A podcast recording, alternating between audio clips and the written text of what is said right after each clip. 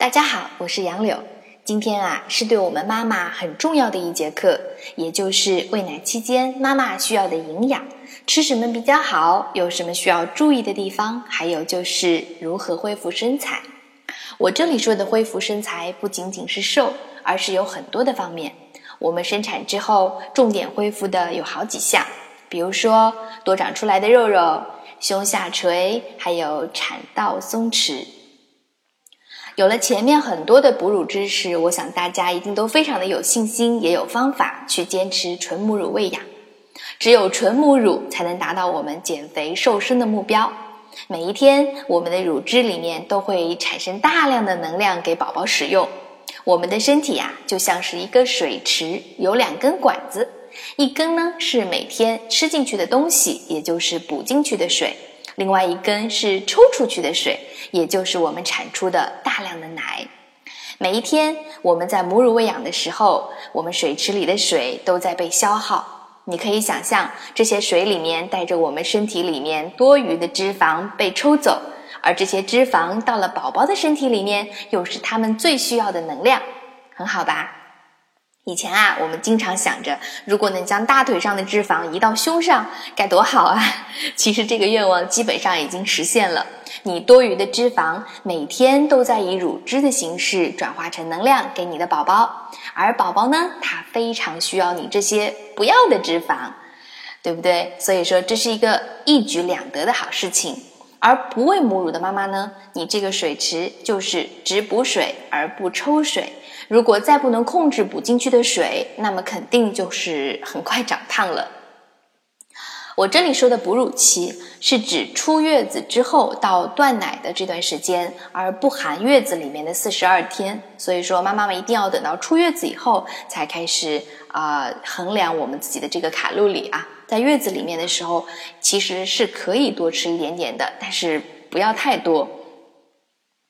好，我们现在来说，要知道补水和抽水怎样达到平衡，让身体健康又能瘦下来，那就是抽的水要及时补进来，但是又不能补得太多。所以呢，我们就必须要先知道妈妈所需要的必需营养素以及卡路里的计算。首先，我们还记得孕晚期的时候，对吧？我们比平常吃下更多的东西，但是却更加的容易饿。所以呢，很多妈妈长胖也就是在孕晚期。如果有妈妈是在孕晚期，那么也可以注意一下，因为整个哺乳期的营养需求和我们在孕晚期是一样的。嗯，不是孕早期，也不是中期，而是孕晚期。所以呢，哺乳期的妈妈虽然有喂奶在消耗热量，但是如果不注意饮食或是吃的不够科学，那也会很快胖起来，就像孕晚期一样，很快的就胖起来了。所以要注意的地方很多，如果不能做好事先的准备，很可能因为无知而迅速长胖。尽管我们已经是宝宝的妈妈，但是我们也是宝宝爸爸最喜欢那个小姑娘嘛。如果说因为为了生个孩子而让自己变得难看，虽然我们抱着宝宝很开心，但是哎呀，看看镜子里面自己不漂亮了，也觉得很沮丧，对不对？呃，我常常听到有些妈妈说，哎，杨柳，我跟你说啊，我生孩子之前好瘦的，我一生她就胖了好多。嗯，其实呢，我妈也经常这么跟我说，她说，嘿，其实我没有生你之前真的好瘦诶。嗯，我也真的好想跟我妈说，其实生孩子啊、哦，不会让妈妈变胖变难看的。真正变难看的原因呢，是不能用科学的知识去调整、去安排这个饮食和生活。就比如说我妈吧，我妈就是在月子里面哦，吃了三十多只鸡，后面也就是胡吃海喝的。因为我奶奶一直在跟她说，要一个人吃，两个人补，要吃两个人份的。我妈每天都吃到撑，所以说随便想想也就知道她为什么会长胖。她因为事先没有科学的知识去规划自己的产后饮食和生活，掉进了一人吃两人补的坑里。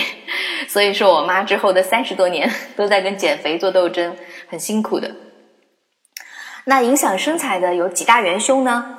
嗯，第一就是不充足的睡眠，第二是不足够的饮水量，第三是在喂奶期别人跟你说一个人吃两人份食物的这个传统的思想，第四就是你有没有一颗想要变美的心。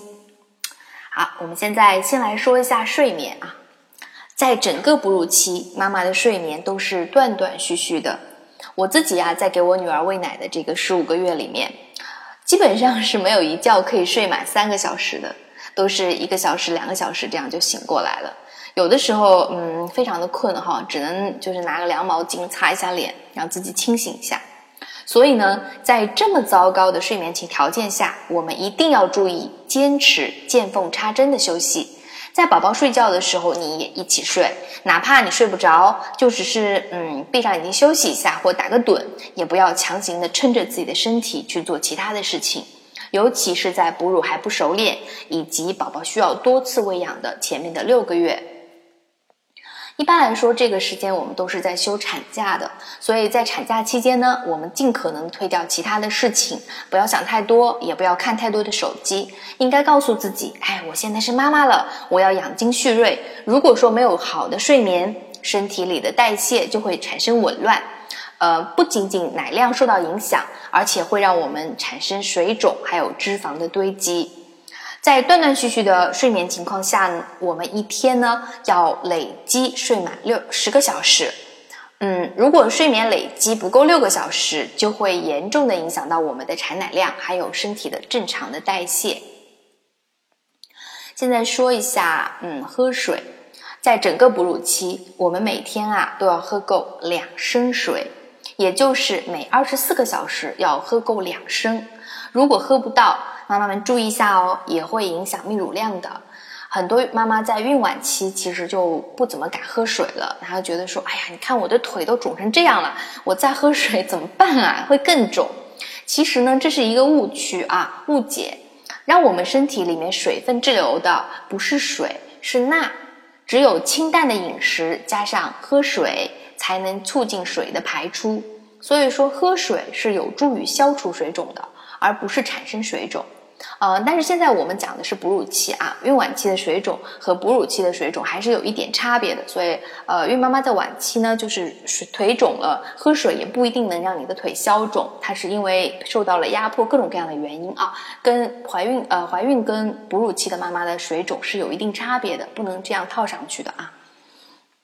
我们现在说哺乳期啊，就是在哺乳期，如果喝不到两升，就是会影响产奶量，也是会影响正常代谢的。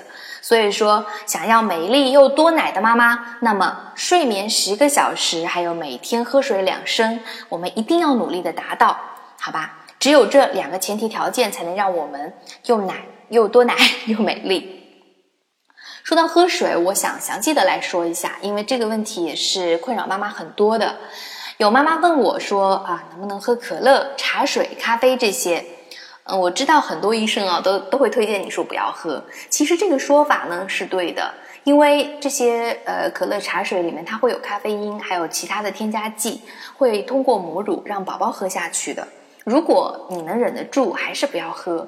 但是如果真的想喝呢，喝一点也没有问题。但是一定要有两个前提，第一就是量要少，还有就是要很淡。如果呢是咖啡和可乐，量一定要少，每天喝一小杯咖啡和一听可乐是可以的，呃，但是如果超过了就不大推荐了。如果你是喝茶的，茶水就一定要淡，淡茶水我们可以喝两到三杯，没有问题。然后第二就是你的宝宝一定要对你喝的这些东西没有反应，因为每个宝宝啊对这些刺激性的食物反应是不一样的。在我自己喂奶的时候，我都有喝低咖啡因的咖啡，有喝淡茶，有喝可乐，还有喝热的巧克力。嗯，其实我喝的量不多啊，很少的，有的时候就是看着眼馋就喝几口。我宝宝他是没有任何反应的，也不影响他的睡眠，也没有感觉特别的兴奋，所以说我才有才能继续喝。但是如果你的宝宝在你喝完咖啡之后的那一次喂奶后显得很兴奋不睡觉，那么就马上不要喝了，说明呢你的宝宝属于敏感型的，对这些成分比较敏感。